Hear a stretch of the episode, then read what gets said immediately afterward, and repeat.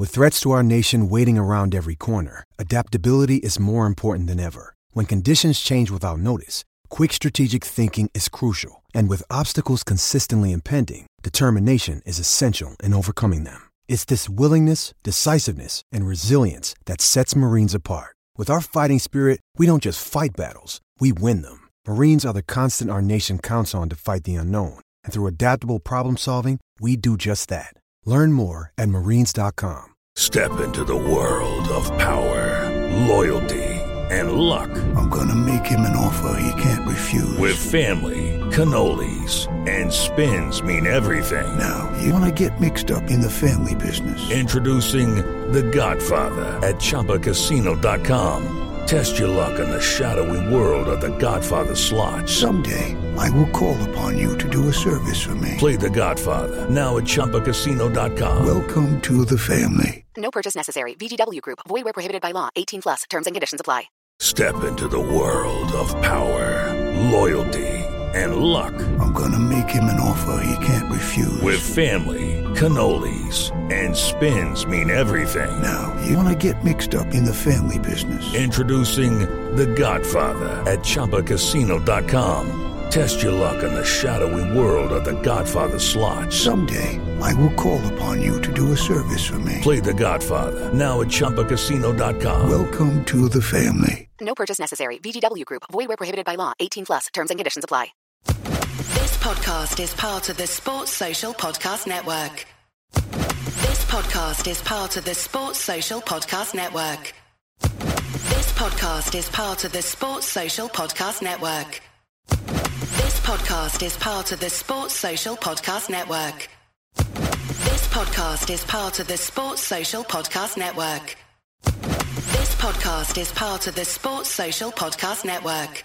This podcast is part of the Sports Social Podcast Network. Mobile phone companies say they offer home internet. But if their internet comes from a cell phone network, you should know. It's just phone internet, not home internet. Keep your home up to speed with Cox. Cox internet is faster and has more reliable download speeds than 5G home internet. Cox is the real home internet you're looking for. Based on Cox analysis of Ookla speed test intelligence data Q3 2022 and Cox serviceable areas, visit cox.com/internet for details.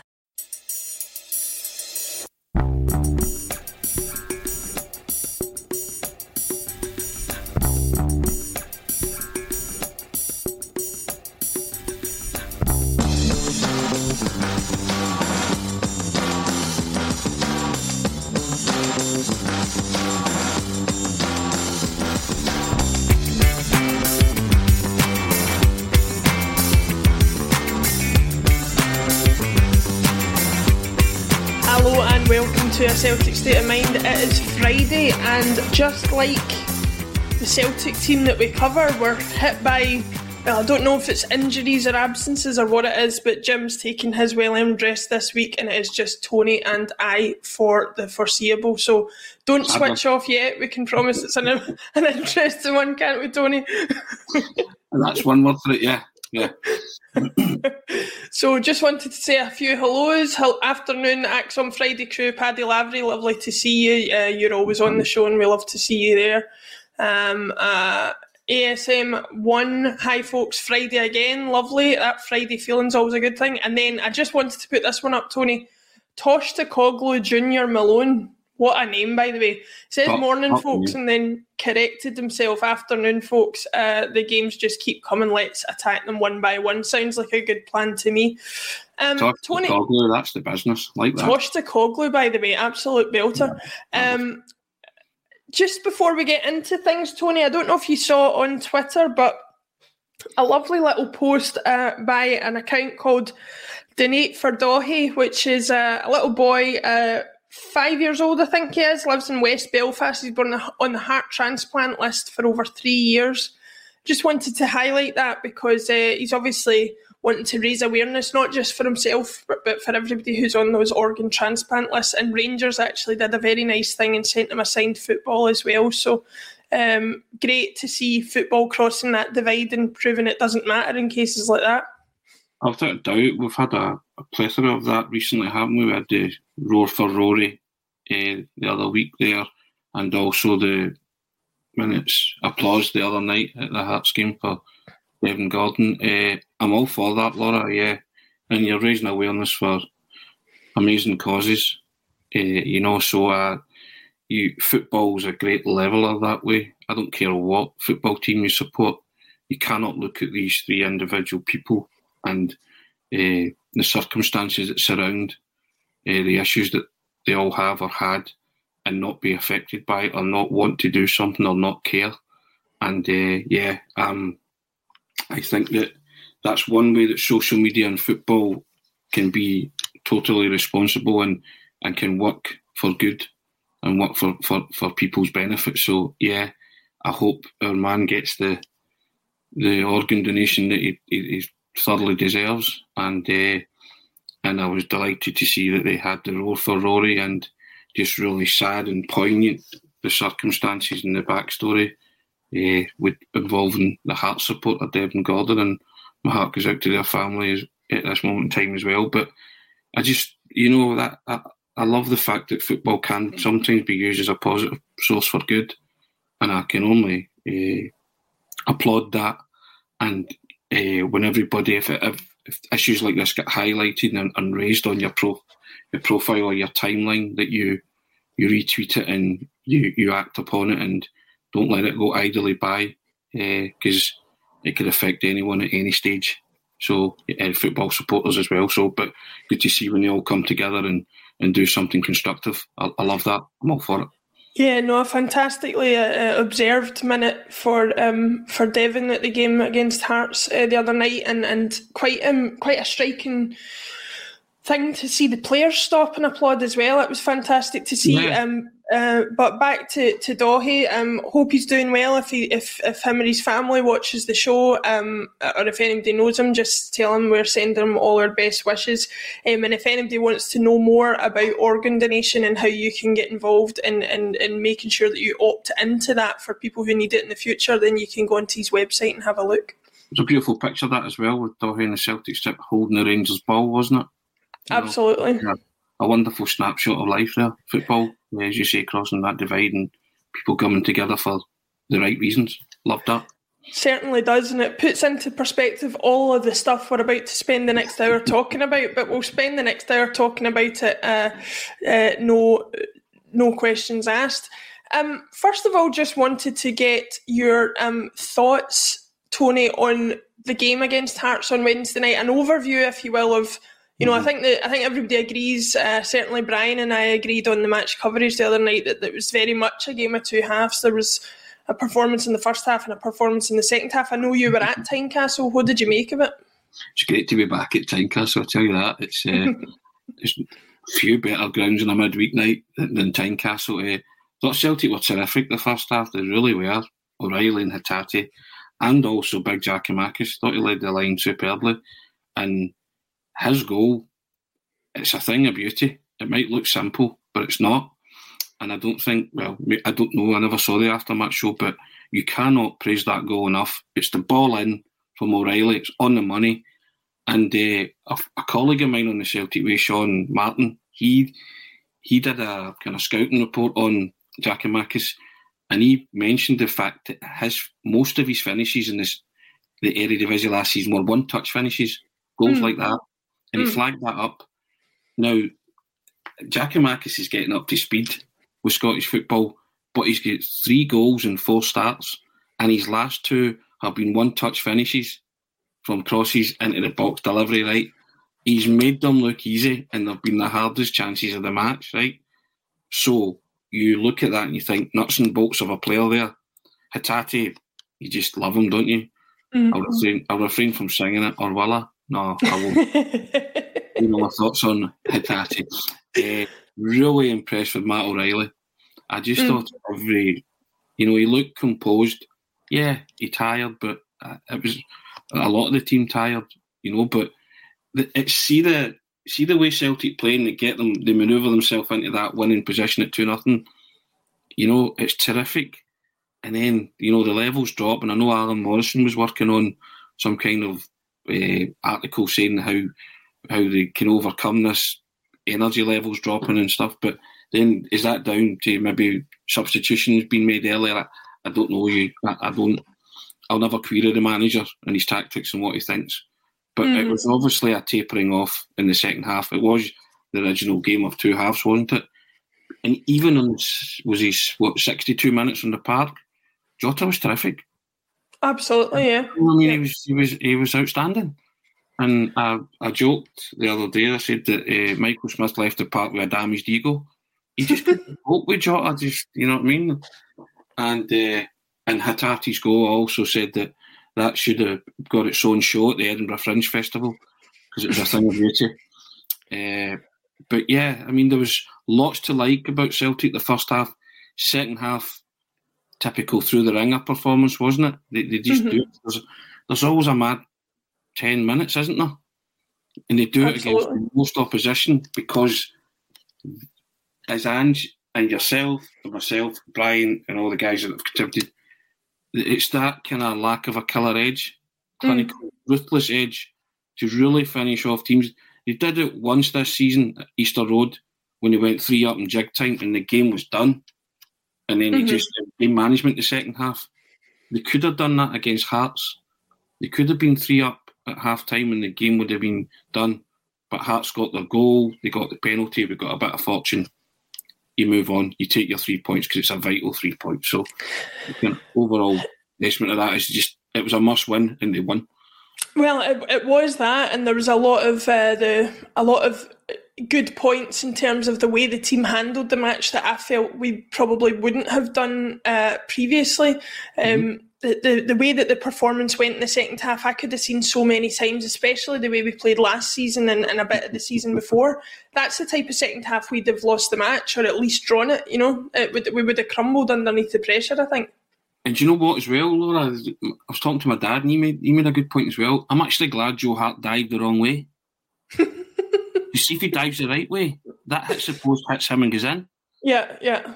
Is the way the ball traversed across the goal line. So we got a major break there, but yeah, he almost had, t- had time to get up and get out the way of it. Yeah. and always, you know, so I'm actually, I was, when I thought about it, I thought, God, he's right, you know, so uh, we, you know, the, I thought, but they showed a real bit of resilience and character. I think, as mm-hmm. you said there, alluded to, teams of the past might have folded, or they might have uh, might have gave away the two goal lead, chucked it away. So that's what the managers instilled there, and he, he made a point of referencing that as well. You know, your big players stood up to the plate, having not played together.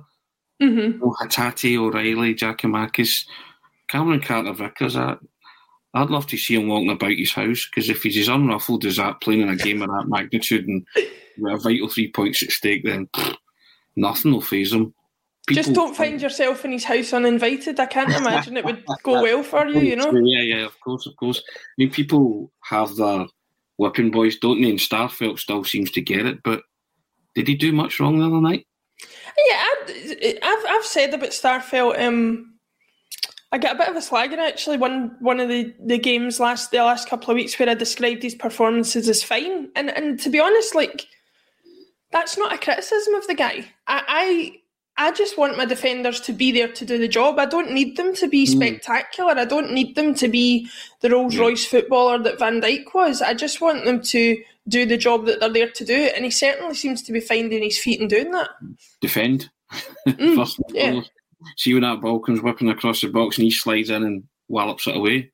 That's what I want my defenders to do. You yeah. know, that's you know, I, I, you know, you can go through the whole team, but I, I thought Greg Taylor and Juranovic won the great. Forrest was still ring rusty, still needs matches, and I was surprised that Forrest came into the team because I thought he might have played Abada. So mm. you know, these are just uh, things that when I'm saying nitpicking, but just observations more than anything else, you know. But I, I was really chuffed with the way they played because that was a tough, tough game. And playing with that team who, you know, Hatate himself said it because he was asked what it was like to play with O'Riley, and he said, I don't really know him. You talk about the communication barrier as well. He was talking about that, that needs to improve. You know, he, he had a few training, I don't even know how many training sessions he'd had with him, but they were thrown together, you know, and, and up until Big Bitton starts playing basketball in the, the penalty box. He was actually pretty accomplished and doing the dirty work good and just, you know, being that kind of anchor man. But again, either either fifteen minutes where you thought, "What are you doing, big man?" You know, and maybe lucky to escape kind of punishment and stuff for misdemeanors. But you know, just stick to what you're good at. you know I mean? Yeah. Don't have his heart failure, basically. You know, Well, um, what- you know, Jim calls it. Yeah. Yeah. Louis Callahan on, on YouTube comments agrees with you. Uh, O'Riley looks a player, and he certainly does. Um, but I wanted to touch back on a player that you were talking about before. Um, and Pedro Mick says perhaps the only Geo who will be lifting trophies isn't the one the press hoped it'd be this season. Nah, I don't know what he could be alluding to, but we'll talk about our Greek striker Giakoumakis. Um, I like you said, he, he, he seems to be a a player who thrives on those one touch finishes, on, on being around, sniffing around the six yard box.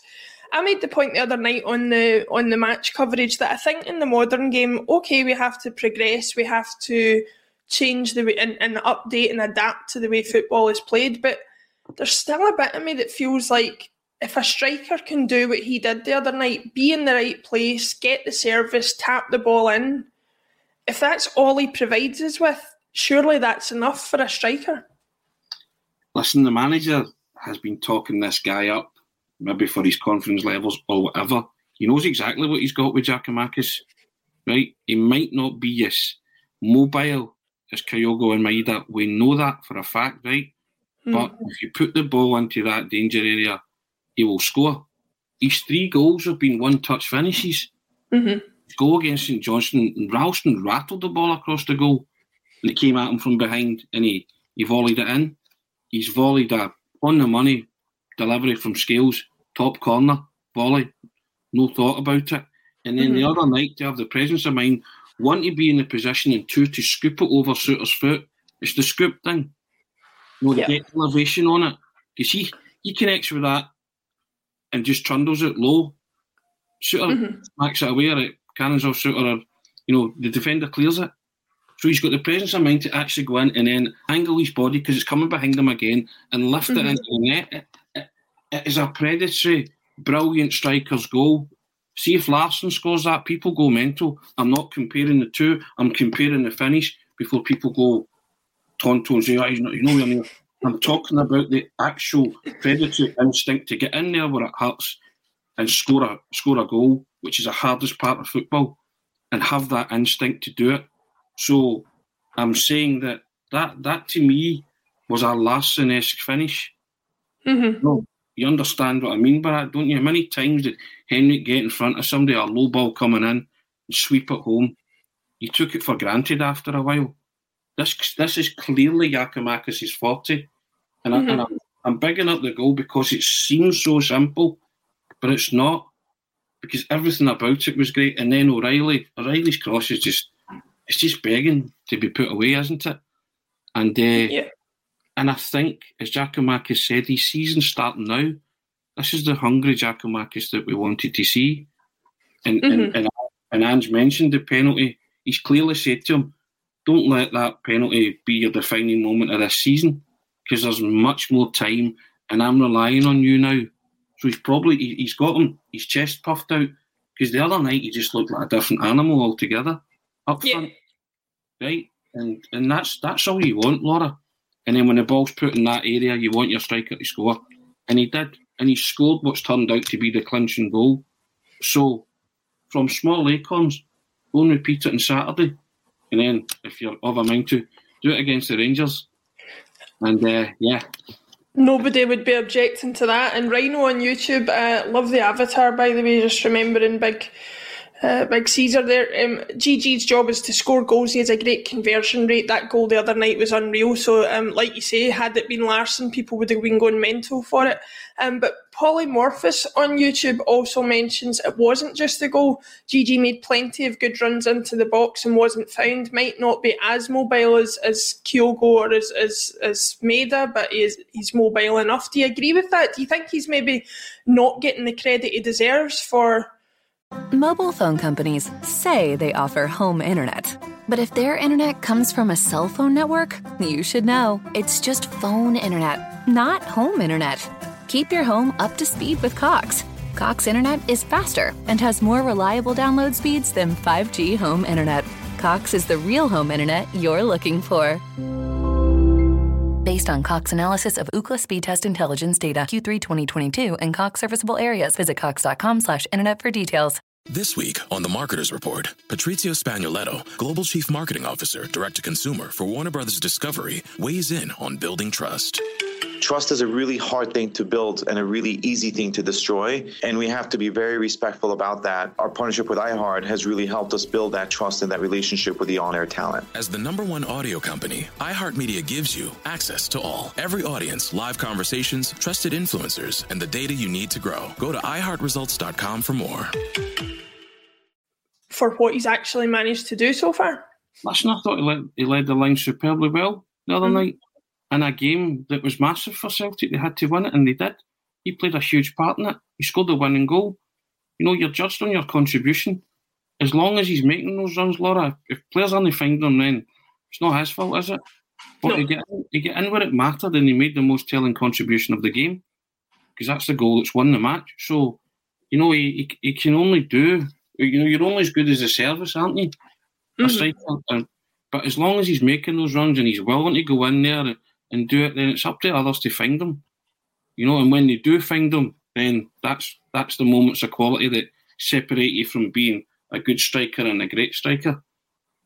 Yeah, I mean, I think, he, I think I think the problem is, and I said this before uh, before the game. Actually, the other night was, uh, you know, we've we've uh, sometimes we can be a little bit I don't know what the word is. Well, yeah, I do know what the word is. A little bit um, premature in our judgment of players. I think Alan Morrison, when we were having the discussion the other night, said that on average it takes around 900 minutes, so 10 full games of 90 minutes to judge a player properly.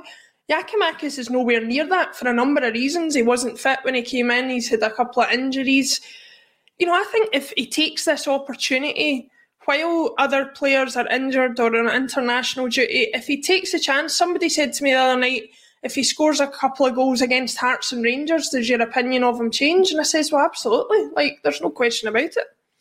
And he knows that himself, Laura, because he, he bought himself some time after the Alloa game with the interview and said, my season starts now.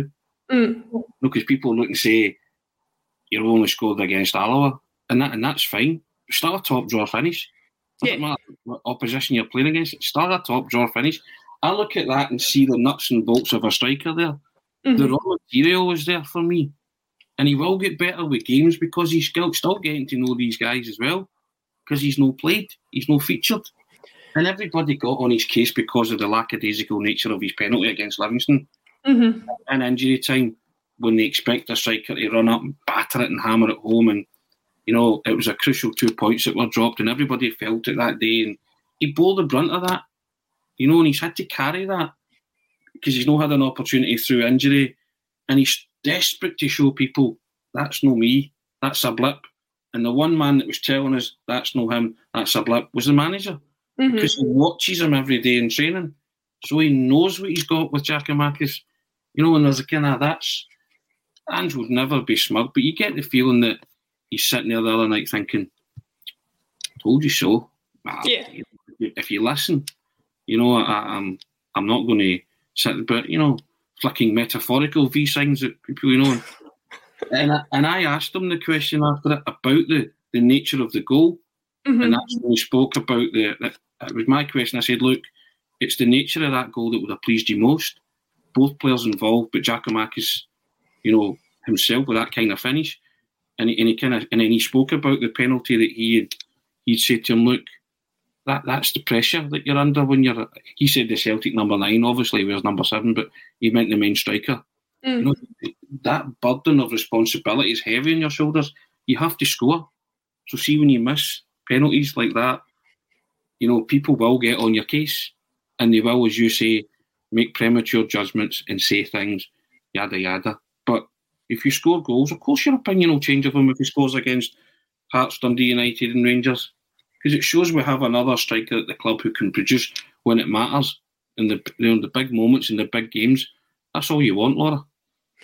Hundred percent. I think he. I think he, he can only go from strength from strength to strength from here. I hope he builds on it, and I hope he puts himself in the contention. We talk so often about players getting their opportunity and forcing other players coming back into the team to be the one to say, no, take the shirt off me. And if we've got a bunch of strikers who are there fighting it out, taking ownership of the shirt and saying, no, if you want it back, you've got to earn it off me, then then that's only the better for the team as a whole. Um, before we move on to another section of discussion that I wanted to talk about, I just wanted to highlight this from Danielle F. Danielle, we see her a lot on the uh, on the show. She comments a lot. She's a, a, long time viewer. But this is just an example, Tony, of what I'm talking about with the donate for Daithí. Everybody thinks that would never happen to me. That would never happen to anybody I know. That would never happen to anybody I love. Here we are 700 people watching this stream, 750 people, and we've got at least one person who's been a direct beneficiary of a, a, an organ donor transplantation. Daniel says, please get on the transplant list. Got my liver transplant two years ago and wouldn't be here without my angel angel donor. That just puts it all in perspective, doesn't it? Brilliant, Daniel. Excellent. Glad you are here and you're a regular contributor because I see your name coming up a lot. So delighted for yourself and well done, your angel donor. And uh, here's hoping we can all join the list and maybe Daithí can get his angel donor. That'd be great. What is it they say? They say it about money, but I think it applies to organs as well. You can't take them with you, so uh, may as well go to somebody else.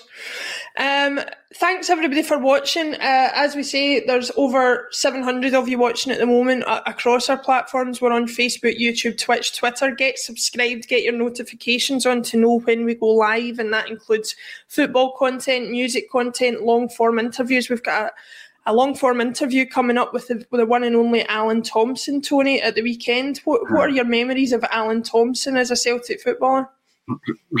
Regularly scoring against the Rangers, I think you'll find. and not just ordinary goals, some brammers. Uh, everyone remembers that one in the last minute where he just plucked out the there and scalped it past Klos. But mm. my personal favourite was the one he weaved in and out at Ibrox and then bent the curler. I think it was the second goal in a 2 0 winner. Honestly, such an underrated goal against Rangers at Ibrox because he just did it with ease and he kind of did it with one foot. And I'm like, wow, what a beautiful, beautiful goal. It was just, it was kind of like, I'm a good player. I'll show you how good I am. You know, m- most people's uh, enjoy most enjoyable game at Ibrox round about that Martin O'Neill period was the 3 0 game, and we both scored twice, and Henry got his 50th. Mm-hmm. I would say that that one as well runs it close. Because Thompson was brilliant that day, and he just that, that, that was a, a thing of beauty. And he also had his moments at Ibrox. He liked a sending off as well at Ibrox, didn't he? But he got stuck in. That's why he got sent off. So uh, yeah, loved Alan Thompson as a player. I thought he had what was known in the trade as what the cultured left foot, wasn't it? Is that what they say? Uh, and he he, Why people don't ever have a cultured right foot, I don't no, know, but there's always a cultured left foot. There's always a cultured left foot, yeah. But uh, he was a man that stood up to be counted against Rangers many times and scored a lot of, vitally important uh, derby goals. So yeah, uh, good player, and also scored the goal that beat Barcelona. So I don't think there was nothing that Alan Thompson didn't do when he was a Celtic player. You know, so yeah. he, he'll be fondly remembered. I, I always wonder about him not that it will bother too many people in this stream, I would think, but um, I always wonder why he didn't get more of an opportunity with England, considering they were always looking for that left-sided midfielder. You know, they used to farm Paul Scholes out that way.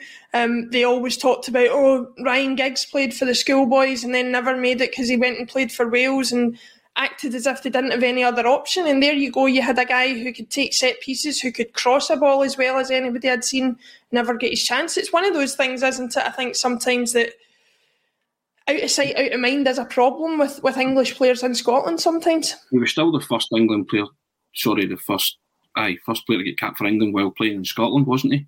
I mm-hmm. believe. But he, he never got more caps for England because he played in Scotland mm-hmm. because that's their attitude towards the Scottish game.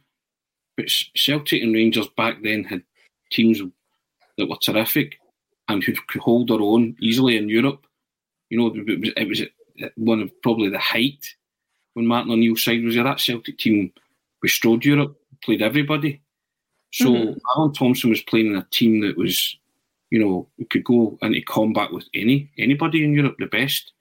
You know, so how anybody can say or look down their nose in Scottish football back then when Alan Thompson was playing and say, nah, he's still not good enough for England. It's just utter nonsense. You know, it was very much. You, you, hear the players talk now from that Martin O'Neill era, and, and the fact we had to play Liverpool, we had to play uh, Blackburn, and that Seville run, and it was very much part of the motivation, wasn't it? Larsson wanted to prove that he hadn't wasted his, his prime years. He was as good a player as everybody thought he was. He just wanted to be at Celtic. Chris Sutton had left England under a bit of a cloud after kind of flopping at Chelsea.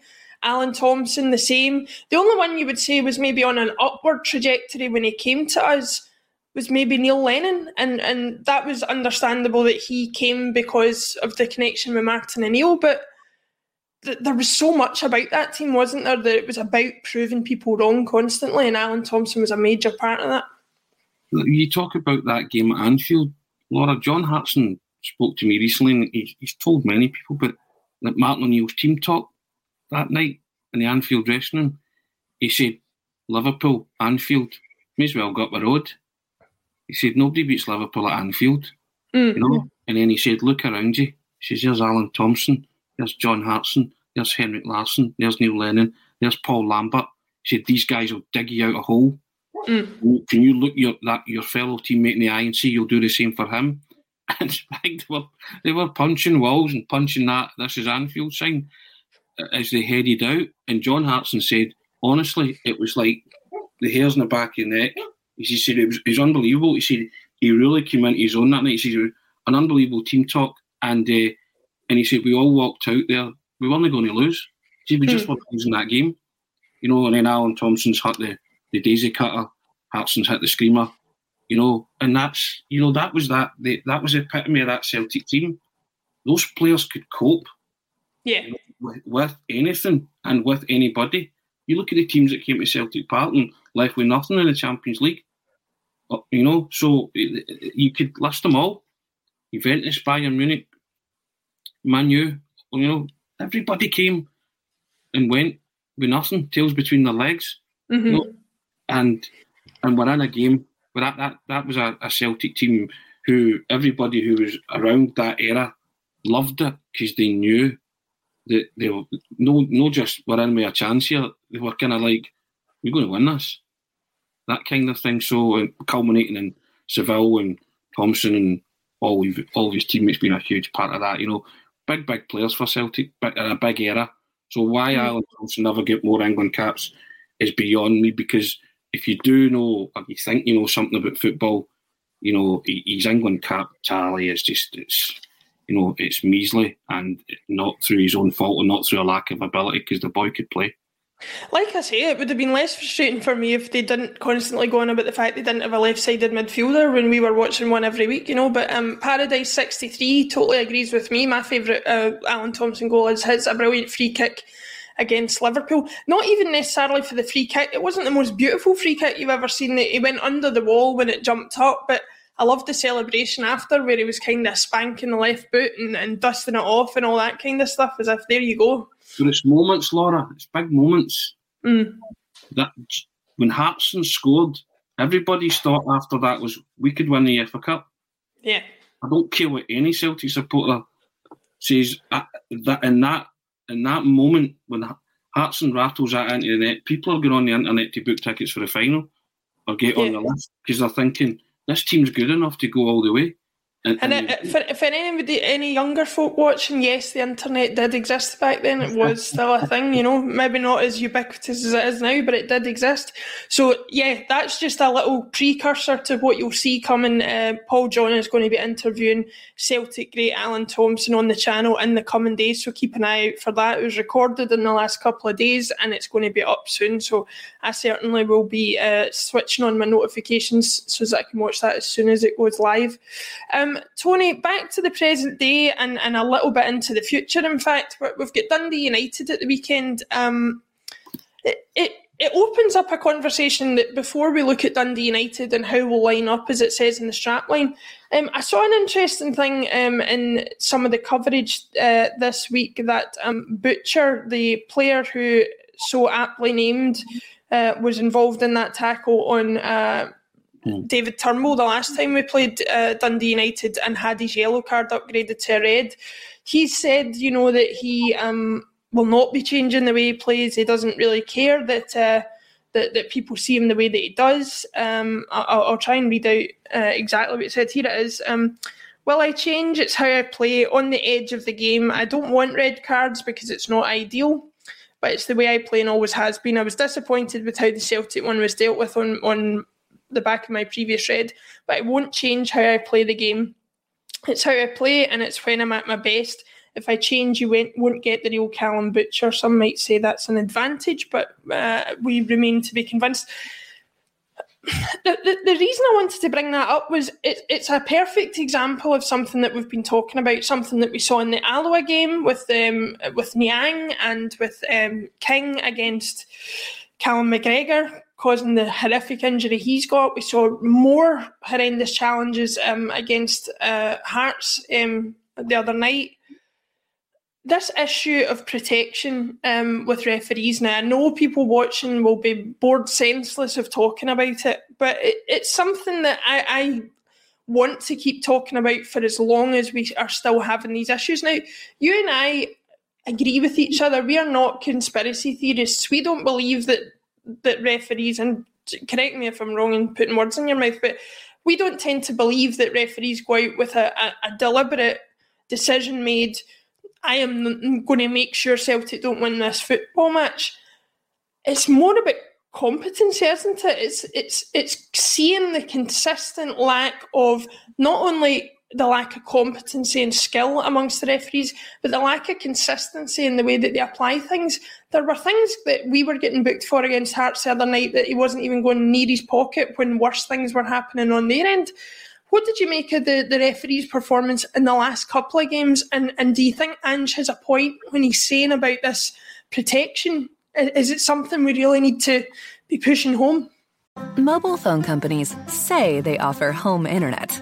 But if their internet comes from a cell phone network, you should know. It's just phone internet, not home internet. Keep your home up to speed with Cox. Cox internet is faster and has more reliable download speeds than 5G home internet. Cox is the real home internet you're looking for. Based on Cox analysis of Ookla speed test intelligence data Q3 2022 and Cox serviceable areas, visit cox.com/internet for details. As the number one audio company, iHeartMedia gives you access to all, every audience, live conversations, trusted influencers, and the insights and data you need to grow. iHeartMedia is your access company. Go to iHeartResults.com for more chose his moment, Ange, didn't he? Mm. To mention protection oh, and nailed it. Got it banging the money. She, every league I've been in, we've, we've had referees come in and say that's outlawed, that's outlawed, that's outlawed. Did it happen? He's clearly not had that at Celtic, has he? No. Or has he? Well, that's the point he's making. So you, you know, referees have a duty to protect players. You know, if Callum Butcher wants to not change his, his style and change the way he, he plays, so be it. That, that's fine. That that's the player that he is. That, that's what gives him his edge. So be it. Well, hmm. see, for a referee, you know that's the way Callum Butcher plays. You watch Callum Butcher, don't you? Or you should. Yeah. Or you should. And see if he produces something like he did at Tannadice, it's an automatic red card. You know, you cannot give someone the benefit of the doubt on that one.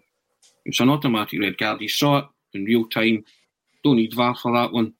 So I get back to the question I've always asked: What are they seeing then? And why are they not allowed to explain it to help supporters, managers, players understand more? Because if they could come out and explain their decisions, then you might not agree with it, but at least you get a handle on why they did it. And yeah, I'm not a conspiracy theorist. I just think the refs are rank rotten. They're totally and utterly inept. Mm. Every referee, there is not one good referee in Scottish football. There, I've said it because yeah. I've watched them all this season. Every one of them, and every one of them, you just turn around and you shake your head and you think, "My goodness, what are you doing?" What, yeah. You know, you talk about protection. We spoke off there twice this season. Celtic have had players with head knocks, and the referees let play go on for a lot of minutes Carl Starfelt against Ross County. Yeah, yeah. Alan, Alan Muir was the ref, and uh, Alloa Don Robertson. Doesn't matter who the ref is; they would all have done the same thing. And uh, there is a real duty of care when it's head knocks, isn't there? I believe. Yet twice this season, Celtic players have suffered from that, and referees have let you know because Ange pointed to the fact that McGregor had a concussion. Hmm. There's a player with concussion on the park, Don Robertson. There's a player with concussion. Doesn't matter if you don't think that the it was intentional, but see when you look back in it, it's a hell of a lot more serious when you see the injury to Callum McGregor in the incident than Don Robertson ever thought it was. Yeah. But it doesn't matter. There's a man down with a head now, and his cheeks like that. His cheeks like something you see in the cartoons. When somebody gets a cartoon doing and the lump swells up and all that kind of stuff. You know, Yeah. so how he can let play go on and not halt it, and you know, a real duty of protection to that footballer there. And we're highlighting. I've said this before. Before people say you've got selective memory, my job is to watch Celtic matches and dissect them. That's that's what I do for a living. I don't have selective memory. I'll say this and I'll say it again. The officials are rank rotten, and they're rank rotten for every team this season. Hmm. So Motherwell fans, Rangers fans, United fans, Ross County, Aberdeen, you will have your own personal litany of decisions where referees uh, or refereeing decisions that have not gone your way and have been out of order this season. And I get that, and I'd be quite interested actually to see them. Uh, but we talk about Celtic players, particularly this season, that duty of protection and care, even Ange said it, you know, it's been sadly lacking from what we're watching for the club that we support and we comment on. Mm-hmm. And there's been, you know, the the two head knocks, but then you're talking about the the bone crushers or or, or what are they called now, ankle biting tackles. Is that what it's now? They're now being referred to ankle biters. Doesn't matter. They're against the laws of the game. Mhm. And Ange wants to know why he hasn't been sat down and told. You know, how how can any manager of a football club say to his players, don't tackle? You know, because you'll end up getting hurt.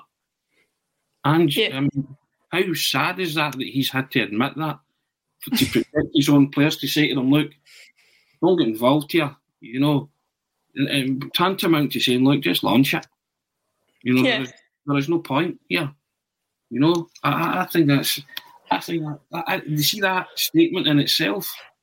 That that's telling, isn't it? Yeah. I told Yeah. my players not, you know, to protect themselves, not to tackle. Seriously, I mean, see if you're in the SFA or, or a referee, you, you should be listening to that and saying, or, or you know, in the governing body and saying, why is that? What's happened here? How can we help? Here, what, what, why, why is a why is a, a foreign manager eh, with an obdurate eye, and I keep getting back to that, had to point out something that's so blatantly obvious. Yeah, it's it's unreal. Sorry, I'm I'm just getting distracted because I believe just beyond this window behind me there might be a tree or something getting chopped down outside. So if anybody can hear that, then I do apologise. You're getting a drill straight in your ears, but we'll crack on regardless. Um, yeah, I I totally agree with everything you said there. It's it's not about conspiracy theories. It's not about thinking that our club is harder done to. Now, there, there will be cases where people have a, a legitimate point to say that they think Celtic are being harder done to than anybody else. But at the end of the day, it comes down to safety for me. Safety of the players, whoever they play for, whatever team they, they, they represent. It's about, uh, you know, making sure that that injury on David Turnbull didn't turn out to be a leg breaker if he'd had his, his stud um, in, in the ground. Making sure that uh, that Callum McGregor wasn't completely knocked out and had swallowed his tongue before he decided to stop the game. You know, for example, the, the referees get so much to keep his eye on, there's no way he could have assessed that as quickly as he did and said, right, we're not getting the medical team on. But Edward, um, Edward Diver gets uh, a, a good point across here. Says, get Big Sutton on Tony and ask him his views on this. Now, anybody on watching this show, I'm sure will know Chris Sutton's views. They'll know Dawn Astle's views, daughter of um, Jeff Astle. head injuries are becoming more and more an issue um, in the modern game. You see, um, I read a piece in the Herald um, that talked about the field study that said I, can't remember the exact figures, but the amount of Alzheimer's, dementia, and um, motor neuron disease amongst ex footballers is multiple times the number it is amongst the general population. It really is something we need to take more seriously, isn't it? Of course it is. We lost another footballing legend in midweek, Celtic legend, but footballing legend, Wim Jansen, 75, mm-hmm. dementia. You know, the, the correlation is there. Chris Sutton's been pointing out for years, you know, with his dad. You know, the last story I ever wrote when I left the Daily Record was that very story that Chris with his dad. And it's heartbreaking, you know, it's heartbreaking to hear Chris talking about it because it's a it's a major contributory factor. So you, you talk about protection, you know, and, and certainly in football, you know, it's, it's protecting these guys for later life as well, you know, mm-hmm. and, uh, and how any referee, when a player has a head knock, doesn't he just call a halt? I mean, it's, it's paramount, you know, importance now. Doesn't matter how uh, serious or or less serious it is, you have to stop the game, Laura. Mm-hmm. You know, that, that's just that. To me, that's patently obvious. Yet, two instances in Dingwall and at the Indodrill, as you say, Callum McGregor could have swallowed his tongue. Carl mm. Starfelt could have had teeth knocked out or, or or whatever, right? Now, fine, you have to stop the game. But I, I kind of, I remember when we were talking about Starfelts and I was kind of like, get on with it because I, I didn't think it was particularly bad, but he still went down, he had blood, fine, right? And I get that. So some are less serious than others, but doesn't really matter. But that's the, that's the point I'm making, Tony. I'd rather the game was stopped and you found out it wasn't as serious yeah. than the other way around. Of course. So it's incumbent on referees to do that, isn't it? Mm-hmm. Somebody goes down clutching their head, then you have to stop the football match because the consequences in later life, as we all know, have a uh, you know are dire. You know, mm-hmm. and in some and in some cases they're now fatal and Chris Sutton will tell you that, and the Jansen family will tell you that, the Astle family will tell you that. You know, the core. It, it, how long can football ignore this? I think Alan Shearer did a documentary on it, didn't he? He did. I mean, that, you're talking about that being five or six years ago now, half a decade, and at that time he was calling for things, and I don't think there's much been much movement on it since then either. And Chris Sutton's been calling for it for years and years and years, mm-hmm. and there's not been much movement there there's been no willingness in football to accept that this is part of, you know, people with suffering from Alzheimer's and dementia, and there's a correlation with, with football mm. further, further down the line. And I think the medical profession and football have to accept that the, the, the dots are now being joined. It's happened yeah. too many times, Laura, isn't it, to the older generation of footballers? And if you can help this generation and generations to come, then you have to look into it and start uh, protecting footballers, you know, on the park. Do you know the, the the one thing I was going to say, and if anybody in the comments can remember his name, I, I uh, it's escaped my mind. But one example of a referee doing exactly what he should was was the referee who refereed the match in which uh, Christian Eriksen collapsed during the Euros. I firmly believe that referee contributed to saving Christian Eriksen's life that day. It was hmm. swift, immediate action, and there was medical staff on the pitch immediately, and that is what you want. He didn't know if it was serious. He didn't have the training to know if it was serious enough, and it turned out it was about as serious as it gets. And Christian Eriksen's still here today, probably in part because of his actions. Isn't that what they are trained for, though, Laura, to spot that? That's why I would hope so. I would hope so. A referee, and that's part of your your training. I know he's not trained medically, but trained to spot when a player's in distress. You know, when you should stop the game, when there's a serious injury or, or what looks like something, a serious issue on the park. Mm-hmm. So, yeah, as you say, big up to that referee as well. Uh, someone won't tell us in the comments his name, but you know, the, you are guided by the actions of those who are who are in charge. Mm. And referees uh, are in charge of football matches. And I, I just I can't for the life of me understand why Scottish referees are so bad. And there's a whole group of them that are bad. Who's the best referee in Scotland, Laura? I mean, I, I would hazard to even guess a name because you would get slaughtered either way. Yeah. Yeah, but there's not one that leaps out at you and you say, "Let's," you know, he's the best of a bad bunch. Mm. They're just a bad bunch now, all of them. And the thing that frustrates me about it is we we've had players, uh, sorry, managers and coaches come to Largs for years. Every manager you can think of has had some form of training in Scotland and gone to the top of the game. Bobby Robson, Jose Mourinho, Alex Ferguson, like you name them, and they will have been to Scotland for some period of time as part of their training. Why can we produce such top class um, managers? And not have the same standards of training and, and things for referees. It absolutely baffles me. But Ryan Kelly has helpfully come in and says English referee Anthony Taylor did the game in which Eriksen collapsed, Laura. Um, so thanks, Ryan, for, for highlighting that. Well done to Anthony Taylor. That really was an outstanding memory for me from when that happened, that he was so swift. But We'll move on to other things. Obviously, we'll come back to Wim Jansen at the end of the show. Um, I want to get your thoughts, Tony, on memories of him, and we'll close the show out with him. Um, no making his greet, obviously, but uh, I can't mm. promise anything, obviously. Um, but we'll look ahead just a little bit before that to the game against Dundee United at the weekend. Now, obviously, um, we want to keep this good run going. Uh, we want to make sure that we keep the pressure on Rangers as much as we can. They've dropped points uh, in recent weeks, so we know that they are feeling uh, feeling the pressure a little bit, or we hope they are at least. Do you think we can continue the run we've been on against Dundee United, um, or are the number of internationals and injuries going to catch up with us at some point over the next few weeks? There's no reason to suggest that Celtic can't uh, keep up the run. You know, you, you live for the day when all clicks into place, Laura. Mm-hmm. Because somebody will take an Inverness Clachnacuddin. That's a scudding to you and I, right?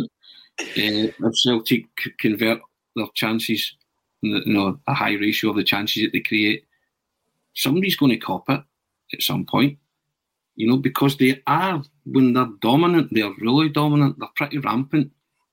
But the manager and yourselves and myself, we keep going back to the fact that we're just negligent in chances in front of goal. We've been talking about it from day one you know, when I was talking about Kyogo getting a double hat trick instead of a hat trick, mm-hmm. I was making the point that not every you'll not beat everybody six nothing. There'll be games like St Mirren when you need that one to go in and it doesn't.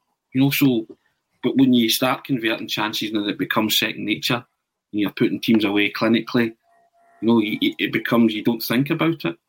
You know, so you, Celtic are creating a lot of things, you know, and opportunities to get themselves ahead, get that, you know, get themselves ahead handsomely. You know, so you that's why you're tearing your hair out. Mm. The, the football's non question that there are certain parts of, especially the first halves of games, they seem to be adopting this let's blow opposition away and then game management. Mm. But 2 0 is always a precarious lead, isn't it? And they seem to be able to get themselves into a 2 0 lead and then the inevitable happens. Somebody scores, there's panic for 10, 15 minutes, and then kind of regroup and, and see it out. But uh, I'm mindful of the fact Dundee United came and took a draw, one each, uh, when they came out and played mm-hmm. But I think Jota was in a personal vendetta to hit the woodwork and the crossbar and post challenge, I think he was on. he was really unlucky that day, wasn't he? Three times he, he scalped the woodwork. So aye, aye. these things happen you know. So, but there's no reason to suggest that Celtic can't keep up the pressure at the top and, and beat Dundee United.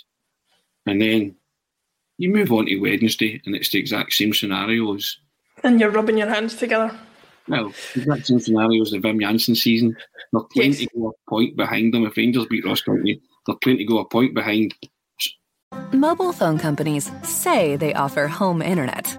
But if their internet comes from a cell phone network, you should know. It's just phone internet, not home internet. Keep your home up to speed with Cox. Cox internet is faster and has more reliable download speeds than 5G home internet. Cox is the real home internet you're looking for. Based on Cox analysis of Ookla speed test intelligence data Q3 2022 and Cox serviceable areas, visit cox.com slash internet for details. Or, or Rangers go seven in front, and we all know what happened then.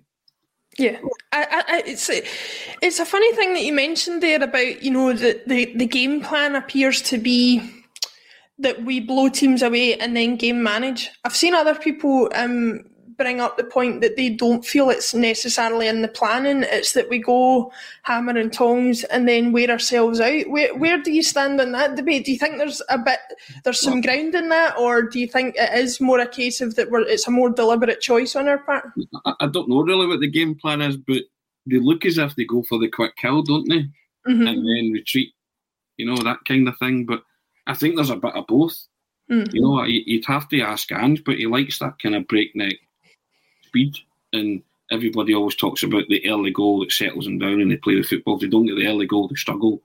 Uh, you know, uh, you know, uh, the object of the exercise is to score goals. Hmm. You know, so whether you do it in the first minute or 90th minute, you win the game is immaterial. But Celtic try and come out the blocks, especially at Celtic Park. eh, they, they usually spring out the traps pretty quickly, don't they? Or they Yeah. try to. And try and get yourself ahead and then try and build on that. And then there's a kind of tapering off because you just can't keep that up for 90 minutes. So I would actually be pretty. I'd love to be a fly on the wall in the kind of planning, see how Ange approaches it, because I think it would be quite quite intriguing because you can see it, you know there's a there's a real intensity to the first half with Celtic, Mhm. isn't there? A real intensity. You know, you saw it at Easter Road. You've seen it in glimpses this season, where the football, especially in the first half, has been pretty breathtaking at times. And then, kind of, as I say, there's that tapering off, and, I- and and I get all that. But you know, if it all comes together one day and they play like that for ninety minutes, somebody will take a tanking and a real, Yeah. a real hammer. But I and and that's because they'll create a lot of chances. Who knows? Giakoumakis might end up with a double hat trick that I was talking about with you tomorrow or something. I doubt it, but uh, you live in hope. I had wee butterflies in my stomach when that first early goal went in against Hearts because I predicted in the pre-match coverage that we'd get a Giakoumakis hat trick and it didn't. It didn't materialise, but it was it was close enough. Speaking of which, um, you saw the way we lined up against uh, Hearts the other night. Do you expect many changes for the game tomorrow, or do you think it will be much of a muchness? The only change I would make, Laura, is Abada in for Forrest. Right? Aye, Why's that? I think Abada can feel hard done by because he scored a brilliant goal against Alloa and he's hitting a wee kind of vein, rich vein of form. Mm-hmm. And, and likewise, uh, when Abada get dropped from the side, people say they tapered off and Forrest came back in and then he get injured. You know, so I, I would uh, I would just like Abada's got what, 11 goals and I think he's played 34, 35 games. It's not a bad return. No, especially for somebody who's not an out and out striker. Yeah, Yeah. you know, so I, and I just felt the other night, James, he looked a bit ring rusty and, you know, didn't contribute a lot. And then when he was involved, his shots at goal were wayward and pretty powder puff, you know, and and, I, and then Abada came on and it didn't do too much when he, Abada came on, but I think he was probably thinking, why did I not start? But I want players to feel hard done by by not starting. Mhm. But the good thing about it is that's the dilemma Ange's got. He's got options now with Forrest and Abada. I'm, I'm equally comfortable with either or playing against Dundee United tomorrow. My own preference tomorrow would be Abada because he tried Jamesy the other night and I didn't think Jamesy had his best game. But I'm still a big James Forrest fan. I think he contributes a lot, assists and steps up to the plate in big games. So, you know, I, if he's going to al- alternate alternate the two, so be it. I think maybe tomorrow it's Abada's turn and uh, the rest stay as is because it- it's still a strong team they put out. Yeah. And we've got players to come back, five or six, to make us even stronger. You know, You've so timed, I'll, I'll give you that. You've timed that well, waiting until Jim's not on the show to call for a Abada to start. That's uh, that's well timed. I can hear Jim go boo, throwing things at me, you know. Uh, no, um, having said that, Pablo67 on, on, on YouTube agrees with you, and I think a lot of people in the comments, from what I can see, do Abada needs to start. To be honest, I'm the same as you. I wouldn't be too shocked or too disappointed if Forrest did start, but if Abada starts, I can see the rationale behind it as well. So it's an interesting one. We shall see, and as always, you, as you can expect from ACSOM, we will be doing the pre-match coverage from half an hour before kickoff, half-time and full-time coverage, as always, as we've done with every Celtic game so far this season. Uh, lineup still to be confirmed, but we will let you know as soon as possible um, who is going to be doing that coverage for you. It will just be guaranteed that it will be happening anyway tomorrow, uh, half an hour before kickoff. Um, leaving that until tomorrow to discuss in more depth, Tony. Um, I wanted to close out the show uh, talking about Wim Jansen and, and his sad death. Now, it was obviously confirmed, as you mentioned earlier in the show, that he was like like our poor little Bertie who who lost his life earlier in the in the season. Um, confirmed in October 2021 that, that Wim was also battling dementia. Um, I don't like to follow you on these things, so I'm going to go first as far as, as Wim is concerned. I was um, I was a child when Wim Jansen came in as manager. Uh, my knowledge of football was not what it is now. Some would pe- some people would say it's still not great, but it certainly wasn't what it is now.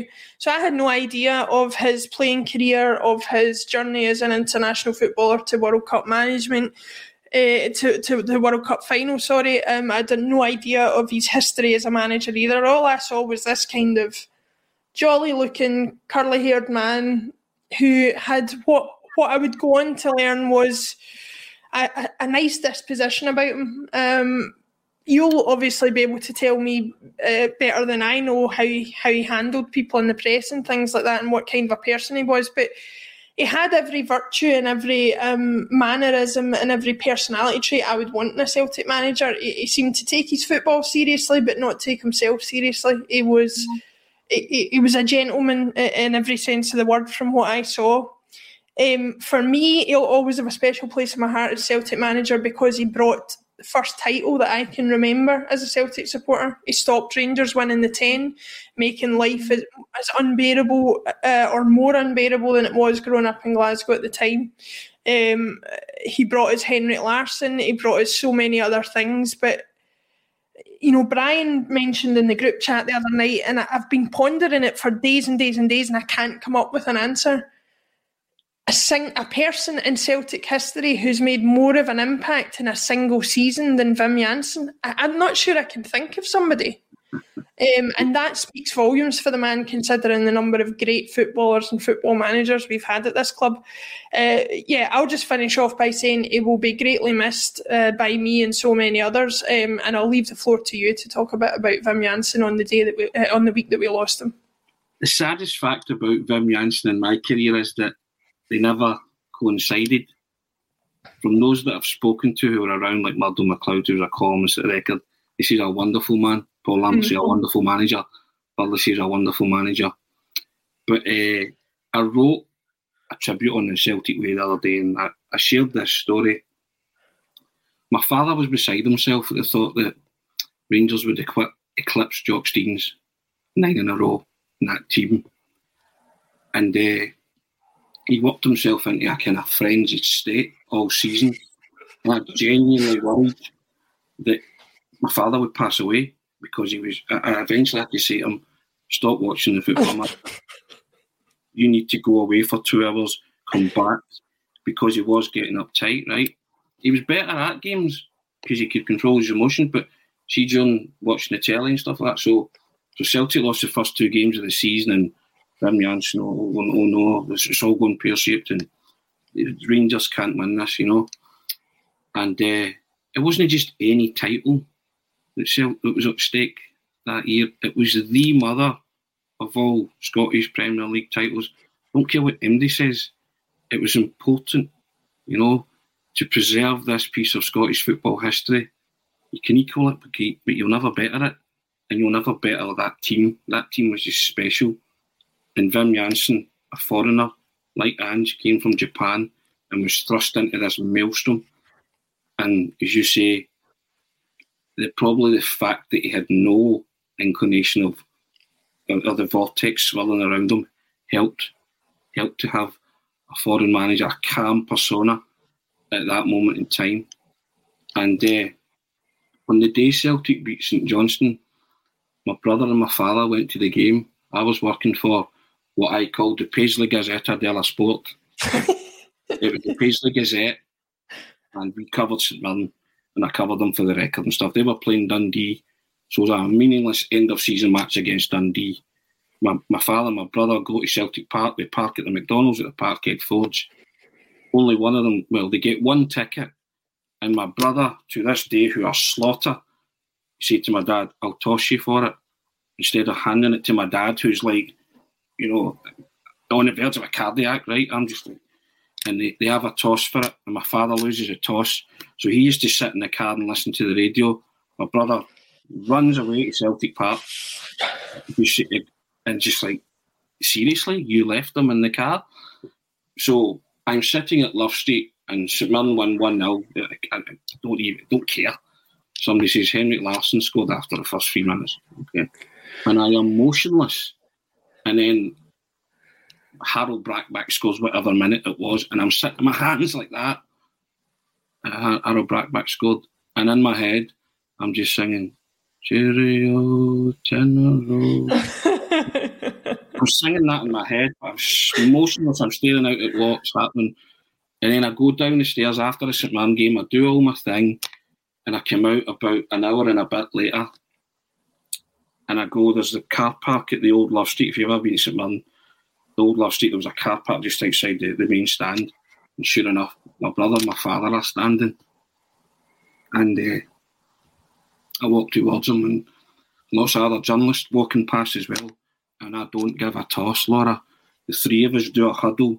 We are jumping, we are shouting, we are screaming, singing, everything. Cheerio to tenor, the whole shooting match for about five minutes. We are going off, we're not there's tears, there's everything. I'm just happy my dad's still alive, right?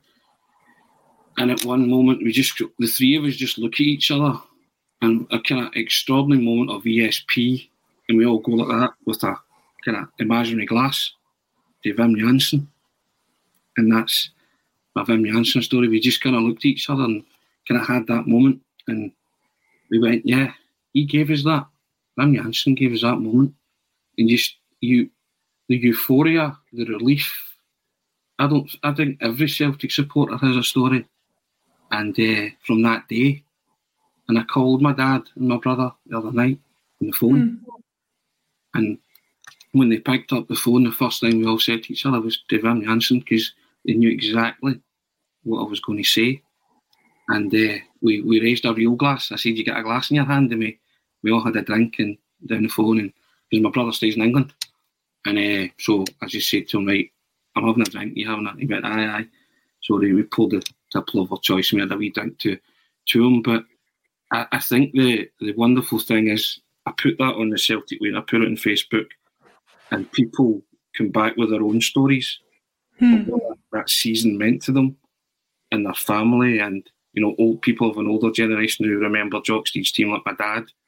You know, it, it was just brilliant to share that and you know, the, the, the moniker that they gave Scott Brown when he left, captain, leader, legend, I, I apply it to Wim Jansen, manager, leader, legend.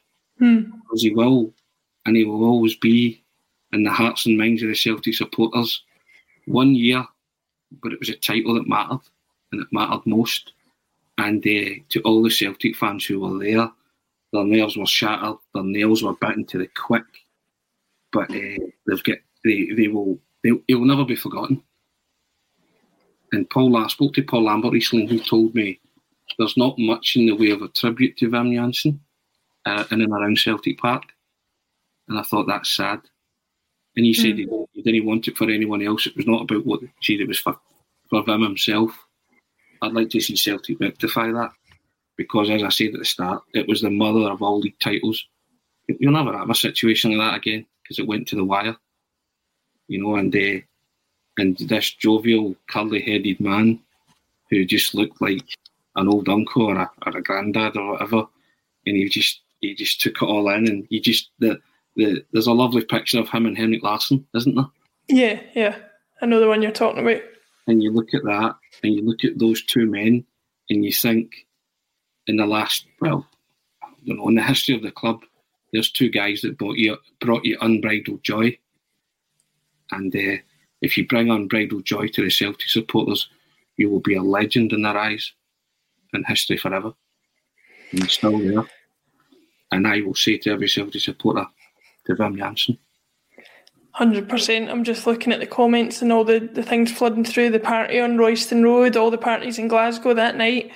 I was actually at a party up the road uh, at my friend's house, whose family are all Celtic daft, and, and we went there, and I was allowed to stay up past midnight, Tony, and celebrate that particular victory. It was fantastic. So uh, we all had benefit from it. Um, yeah, RIP Vim, thoughts of everybody at ACSOM um, and all of the Celtic support, I'm sure, are with the Jansen family. With that said, we'll leave you for today. Um, it's been a great show, Tony. Really enjoyed it. Um, uh, we'll be back for the match coverage uh, against Dundee United tomorrow, and don't forget about that Alan Thompson interview that's coming up in the next few days. Keep your keep your notifications on for that. Thanks, Tony. Thanks everybody, and we'll see you again soon.